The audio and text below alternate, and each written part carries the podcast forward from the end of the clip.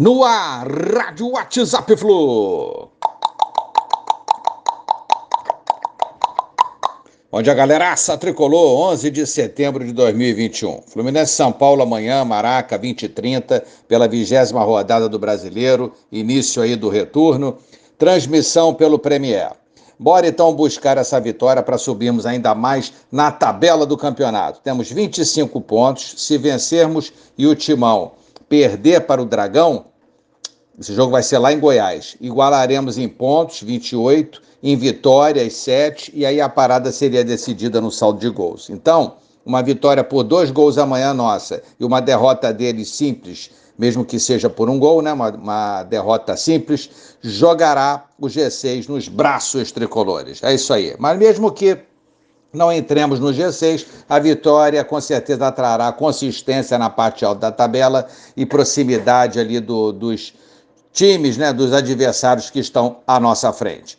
Para secar hoje, Coelho e Furacão, torcer para o América. Juventude Cuiabá, um empate aí nesse jogo seria ótimo. Bragantino e Chapecoense, em Bragança Paulista, isso é difícil, né? A Chape faz uma campanha muito ruim.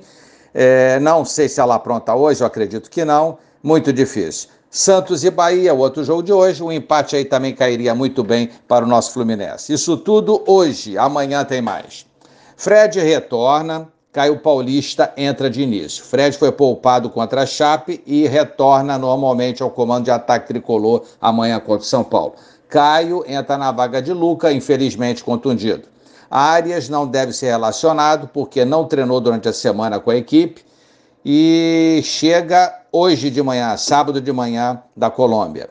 Um provável Fluminense, então, lembrando que falta o treino de hoje, podemos ter alguma modificação. Marcos Felipe, Samuel, Nino, Claro e Danilo pela esquerda. André, Martinelli e Iago. Luiz Henrique, Caio Paulista e Fred. Adversário com problemas, o São Paulo.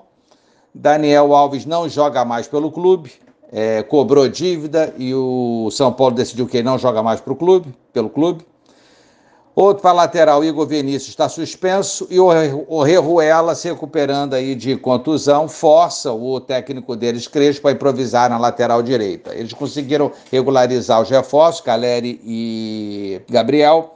Caleri não treinou durante a semana, não deve ir para o jogo. O Gabriel talvez vá, vamos ver. Então, é o seguinte, dá para ganhar e vamos lutar por isso. Um bom final de semana a todos, um abraço, valeu, tchau, tchau.